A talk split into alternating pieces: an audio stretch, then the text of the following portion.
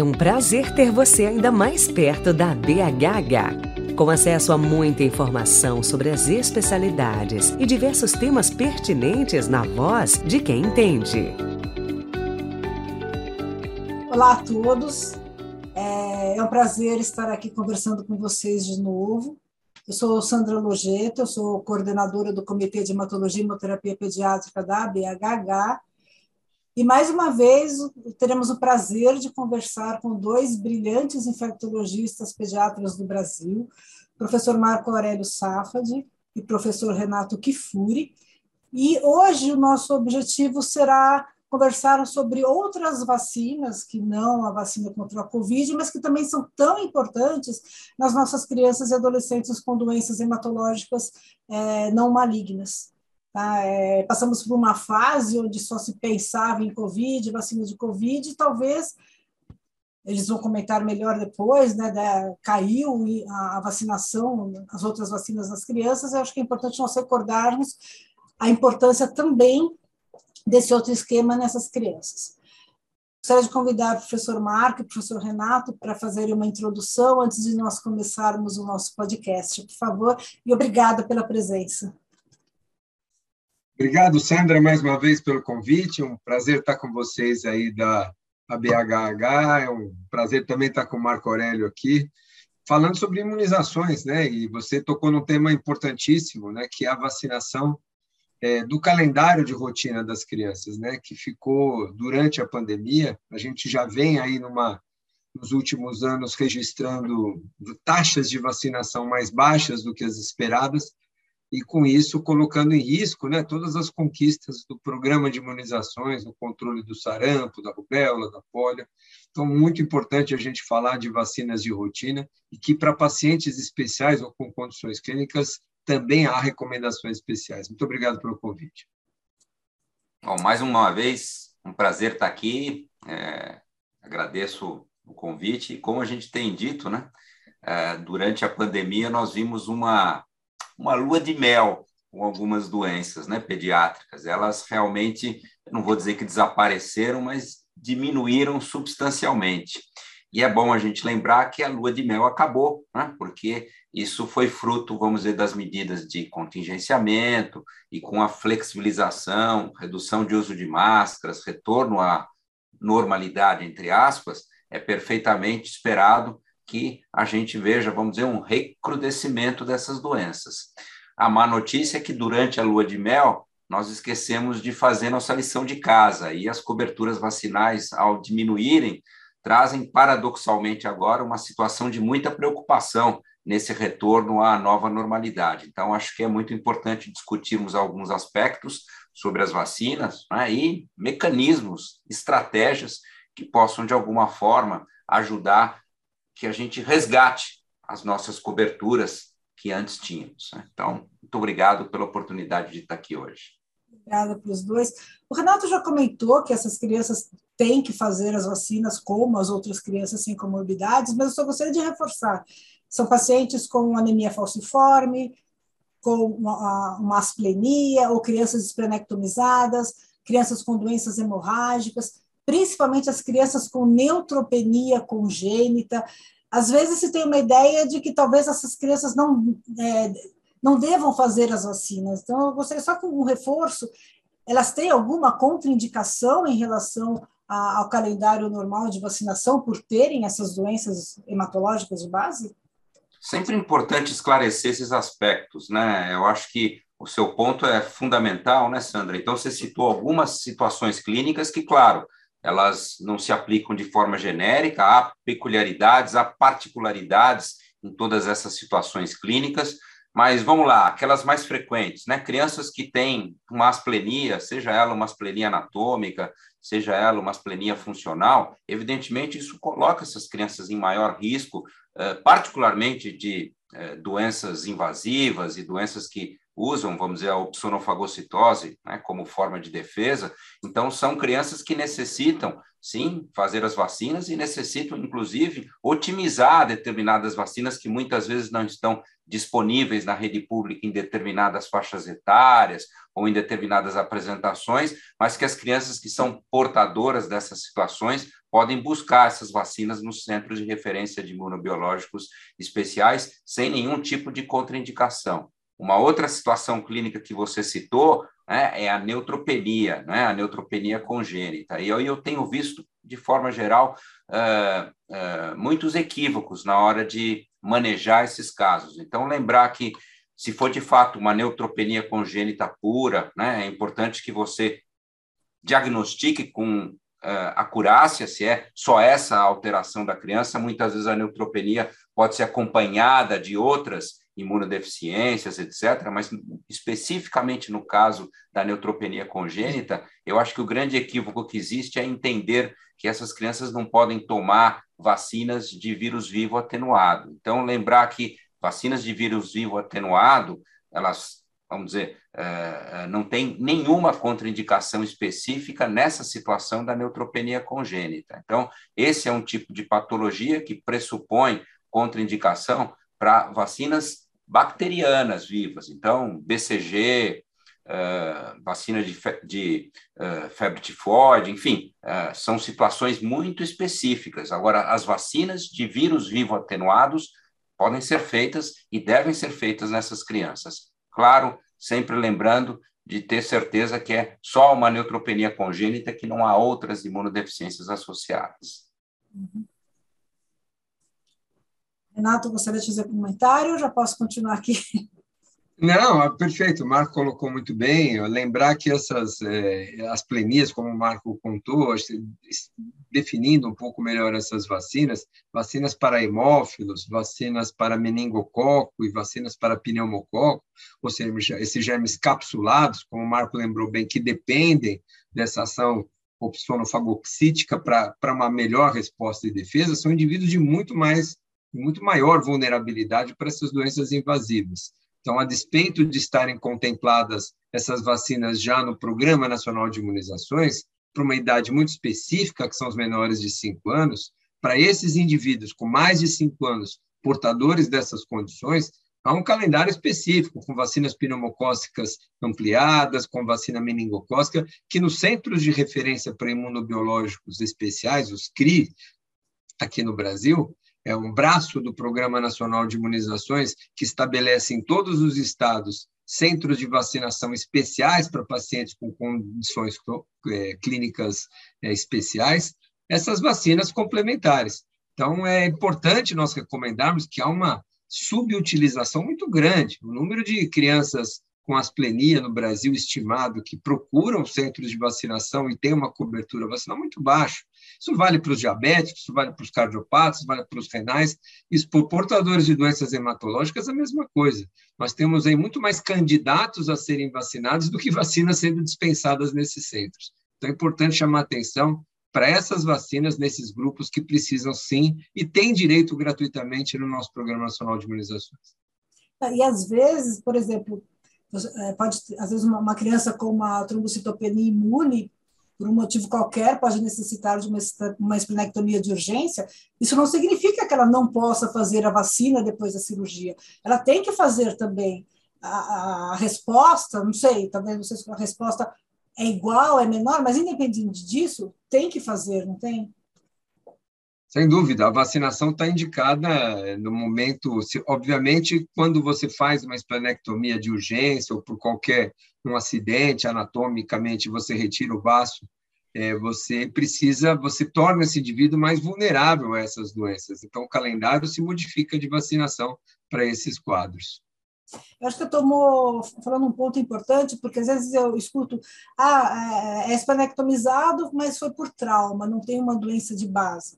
Ele é esplenectomizado do mesmo jeito, ele não vai ter opcionalização do mesmo jeito. Então, ele entra no calendário de vacinação de qualquer asplênico, não é porque foi trauma que ele tem que ser tratado diferente. Exatamente, exatamente isso, Sandra. A, a, a condição de asplenia, seja ela anatômica ou funcional, ela funciona da mesma maneira. Ela traz ao indivíduo esse risco aumentado para essas doenças invasivas e a vacinação precisa ser completada. Com as vacinas pneumocócicas, não só a conjugada, mas a polissacarídica 23 valente. Com a vacina de hemófilos, aí a depender da idade, a gente expande, os CRIs oferecem até os 12 anos de idade. E as vacinas é, meningocócicas, idealmente, sempre com a quadrivalente, ainda não disponível no CRI, só para adolescentes, mas é, é importante cobrir o meningococo na sua maior amplitude possível, no intuito de proteger esses indivíduos mais vulneráveis. E esse é um ponto interessante, né? A gente aproveita e lembra esse momento, né? Como infectologista, eu vivi muitas situações dramáticas de pacientes asplênicos, né? Que procuraram serviço de emergência com quadros infecciosos e muitas vezes ah, não há uma percepção do pediatra que atende essas crianças com asplenia e febres sem sinais de localização, da potencial gravidade desses casos. Então, uma das coisas que eu insisto muito nas visitas com os meus residentes, de pediatria geral, obviamente não hematologistas, mas acho que o ensejo aqui merece essa análise, né? é que eles estejam sempre muito atentos a essas crianças que são portadoras uh, uh, de alguma condição que uh, uh, seja acompanhada de uma asplenia, seja ela anatômica, seja ela funcional, em relação ao risco de doença invasiva, principalmente pelo pneumococo. Então, criança no pronto-socorro com febre sem sinal de localização e que seja portadora de uma asplenia,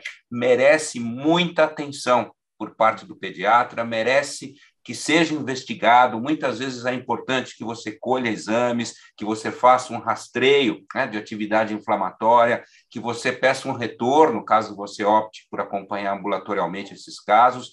São casos que realmente merecem muita atenção.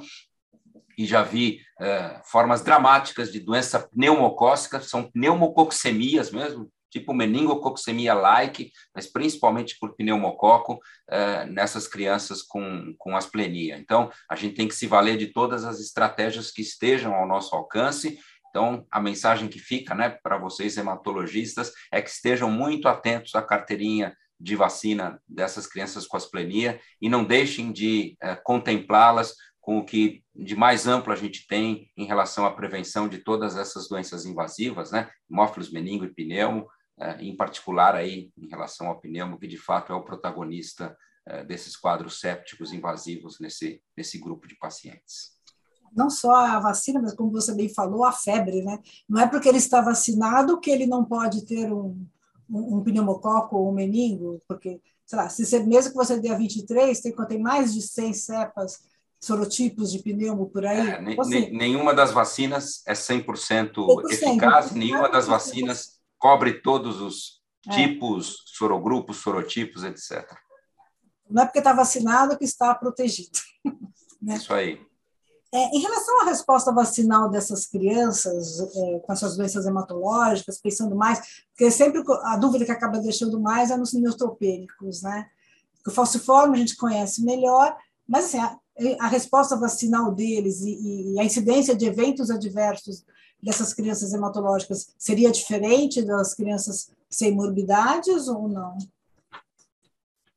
Olha, Olha Sandra, aí. em relação. Não, pode falar, falar, Renato, pode falar. É, em relação à eficácia das vacinas, algumas dessas doenças, quer seja pela sua doença de base ou pela, pelo tratamento que ela induz muitas vezes, pode comprometer a resposta imune. Então, você tem uma imunossupressão por exemplo, quando se faz um tratamento com corticoide, com ciclosporina, com azathiopina, com é, os, os, imunobiológicos, rituximab, especialmente depletor de célula B, onde você sabe né, que essa resposta imune à vacina está prejudicada. Então, nem sempre um indivíduo vacinado vai se tornar um indivíduo imunizado. São conceitos diferentes, né? A vacinação é a administração da vacina e a imunização é o resultado dessa administração. Então, a depender, a gente isso vale para qualquer vacina e outras situações. Indivíduos que têm HIV, indivíduos obesos respondem menor a algumas vacinas, indivíduos que têm alguma doença de base ou que fazem uso dessas medicações, é esperada, tem-se uma expectativa de proteção menor do que um indivíduo saudável que não tem essas condições ou que não usa esses medicamentos. Mas volto a dizer, enfatizar esse aspecto que você tocou no assunto, Sandra, que é fundamental justamente esses mesmos indivíduos que têm essa fragilidade em responder às vacinas, eles têm uma fragilidade, uma vulnerabilidade maior em adoecimento para formas graves dessas doenças. Essa situação imunológica comprometida pelas drogas ou pela sua doença de base, os deixam também mais vulneráveis e mais suscetíveis a essas infecções e muitas delas, muitas vezes com apresentações graves. Então, não se contraindica vacinas, especialmente é, as vacinas inativadas nesses indivíduos imunossuprimidos, porque mesmo que haja uma expectativa de proteção menor, ela tem um benefício e deve ser feito. Em relação a esses mesmos indivíduos imunocomprometidos, algumas situações contraindicam vacinas de vírus vivos atenuados. Então, a depender da dose de corticóide que recebe, a depender do imunobiológico que, que recebe, há que se ter cuidado para utilização de vacinas é, de vírus vivos atenuados. Entende-se aí febre amarela, varicela, sarampo, rubéola e cachumba. Aí cada caso é particularizado de acordo com a droga, de acordo com a dose e de acordo com o intervalo, muitas vezes, de suspensão é, dessa medicação para poder aplicação, aplicar as vacinas de vírus vivos. Então, são situações que merecem atenção individualizada. Aí. Só como curiosidade, né, nós fizemos um estudo alguns anos atrás, ele é um estudo multicêntrico, né, foi muito bacana, porque incluiu o grupo aqui da Santa Casa, o grupo do Instituto da Criança, Escola Paulista, foram vários centros né, que nós é, checamos a resposta imune é, depois da vacina de meningococo C, em crianças que eram portadoras é, de hemoglobinopatias de uma forma geral, a maioria falciforme. Né? Então, a gente tem, de fato, uma tendência de menor resposta, mas boa parte delas ainda mantinham algum grau de proteção, mesmo anos depois de terem sido vacinados. Acho que a mensagem aqui é que há sim um prejuízo na resposta de forma geral é, no grupo de pacientes que vocês acompanham, mas isso não quer dizer que não haja resposta e que eles não se beneficiem e não se protejam com a vacinação. Então, sem dúvida, essa é uma estratégia importante em relação a eventos adversos. De forma geral, não há nenhuma peculiaridade né, a esses grupos, né, quando a gente compara a incidência de, de eventos adversos naqueles casos em que a vacina pode ser aplicada, e talvez a única exceção a esse comentário que o Renato fez, né, das vacinas inativadas, se refira aos casos de pacientes transplantados. Então, quando você tem o transplante, aí sim, você tem que, mesmo em relação às vacinas inativadas, a gente normalmente aguarda, vamos dizer, um período após o transplante para reiniciar, vamos dizer, a vacinação, porque a gente sabe que logo depois, eh, no período imediato após o transplante, realmente existe um, um impacto muito grande na nossa imunidade e a expectativa é, é, de resposta ela é sempre baixa, e aí as indicações vão ser peculiares a cada uma das vacinas, mas de forma geral, três a seis meses depois do transplante, a gente já inicia a revacinação com vacinas inativadas e as vacinas com componente vivo, aí você vai fazer um a dois anos depois do transplante. Você, eu ia tocar no assunto do transplante, mas já que você falou, é, no pós-transplante, a criança ela tem que refazer todo o esquema, ou adulto, que não sei, todo o esquema de vacinação. É, eu costumo dar um exemplo, viu, Sandra, para os nossos residentes, que eu acho que mostra de forma didática, né? Quer dizer, o indivíduo que vai ser transplantado, ele recebe uma carga tal, né, na sua quimioterapia, na, enfim, né, na sua terapia, que acaba não só, vamos dizer, inativando a, resposta imune que ele tinha, mas também afetando a sua memória imune. É como se ele se tornasse, entre aspas, naive para todas essas experiências que ele acumulou na vida dele, fruto de vacinações. Então, a gente tem que encarar esse paciente como um paciente naive e, de forma geral, reiniciar a vacinação, a grande maioria das vacinas. Há exceções a essa regra e há vacinas que em nenhum momento nós a reiniciamos, como é a BCG, como é a própria polio oral, né, que são vacinas que a, a gente não vai utilizar no nosso arsenal, em hipótese alguma, uh, nesses transplantados, a polio, porque você tem uma outra opção, que é a polio inativada, e o BCG, porque ele é cercado de muitos eventos adversos que fazem com que realmente não seja uma opção. Mas as demais vacinas, de forma geral, a gente vai reiniciando pelas inativadas e depois, caso haja, né, lá na frente, pelo menos um a dois anos depois do transplante, uma situação clínica uh, sem presença de imunossupressão, etc., aí você vai também resgatando as vacinas de componente vivo. Lembrando só, né, Marco, que esse, isso essa regra vale para os transplantados de células tronco, obviamente, né? a gente tá, não está falando de transplantes de órgãos sólidos, né? Sim, que aí é, é, é, o calendário, a recomendação é diferente.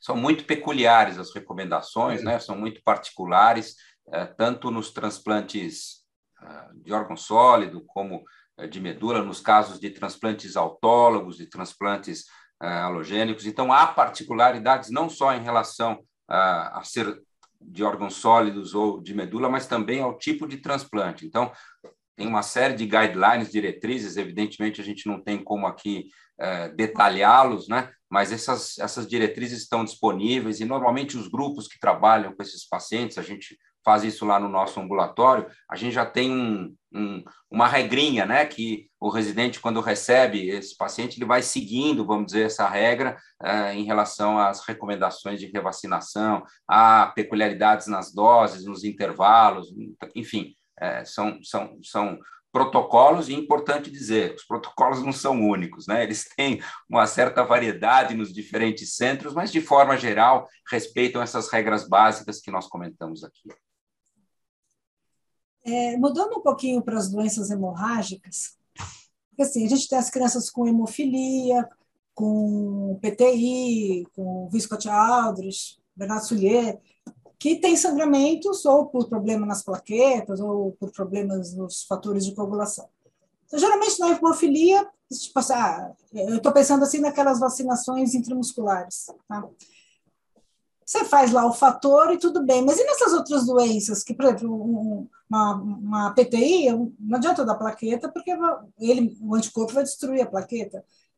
É, então, se tem alguma recomendação diferente em relação a essas vacinações intramusculares nessas crianças com doenças hemorrágicas, ou a gente tem que aplicar e apertar e ficar ali vendo o que acontece, comprimir para não sangrar? Que, tem alguma coisa?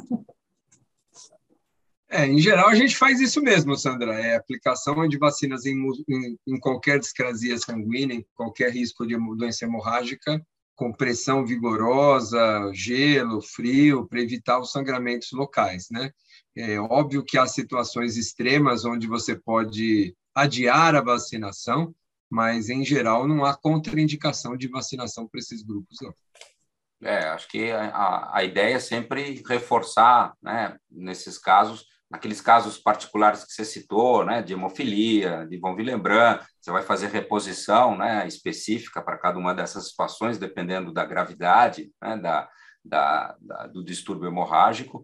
É, de forma geral, nossa experiência é positiva com a vacinação desses grupos e essas recomendações de pelo menos 10 minutos ali com tamponamento e, eventualmente, uma bolsinha de gelo, tudo, de forma geral, funcionam bem.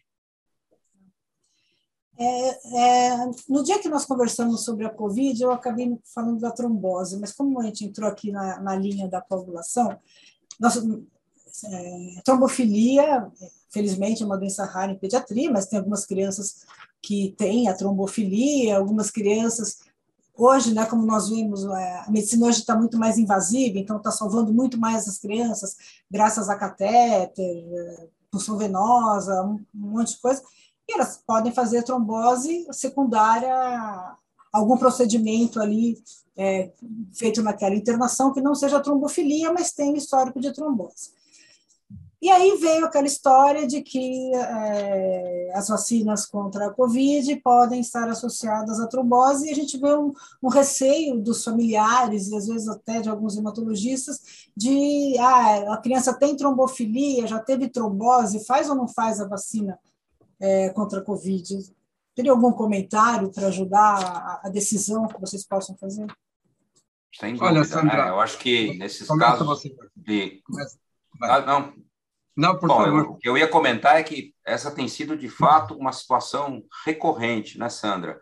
Uh, e a gente tem enfatizado que, uh, especificamente as vacinas uh, de vetor viral não replicante, elas foram identificadas nos estudos de mundo real com risco de um fenômeno que é um fenômeno muito específico, que é uma trombose, vamos dizer, muito específica, mediada com produção do anti-PF4, é uma situação acompanhada de plaquetopenia, mas que tem gerado, rara, é importante enfatizar, uma situação rara, mas que tem gerado muita confusão em relação à interpretação. Então, a gente tem enfatizado que tromboses, de forma geral, elas não, não são um evento adverso tenha sido identificado, né, diferente desse que a gente citou. Então, não há, no momento, contraindicação formal para uso dessas vacinas nessas situações que você citou. Então, essas situações clínicas não caracterizam uma contraindicação para o uso dessas vacinas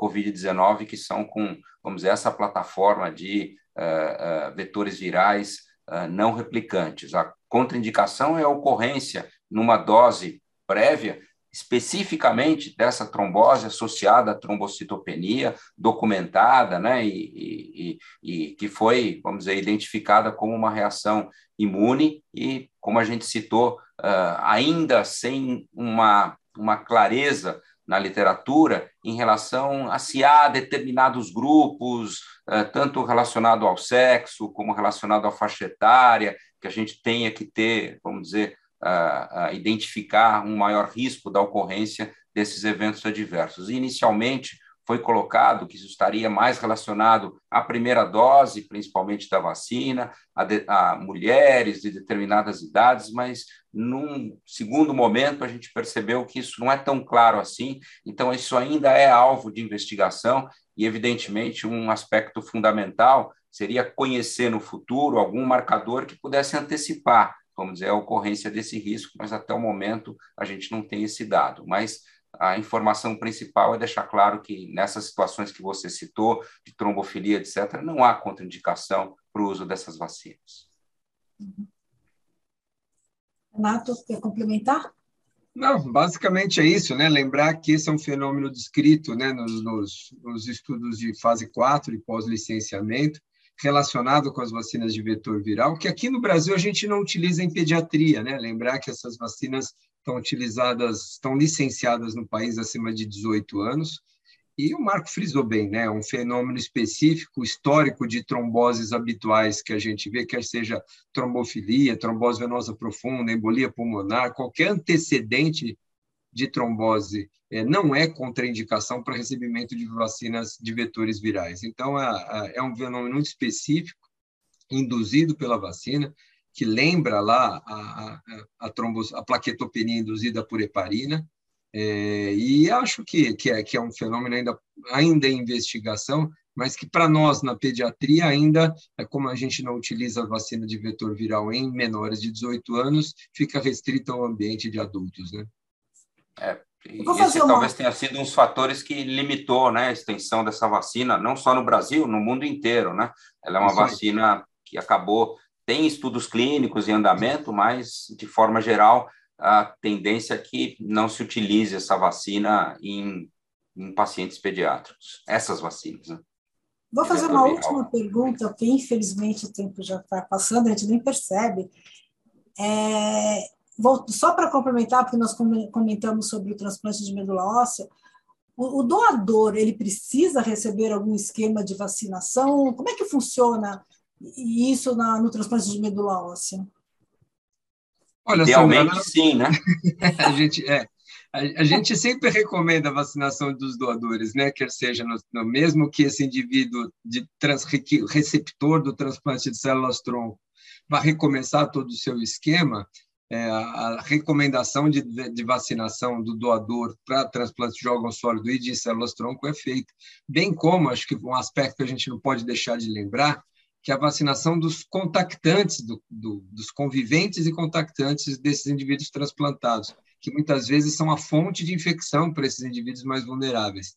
Esses indivíduos acabam adquirindo influenza, sarampo, varicela, covid agora, dentro de casa, dos seus, dos seus contactantes domiciliares e de nós, profissionais da saúde. Então, são dois aspectos importantes para se lembrar, para nós que lidamos com pacientes imunocomprometidos, estarmos profissionais da saúde, não é só médico, não, todos que lidam com eles, com a sua vacinação em dia.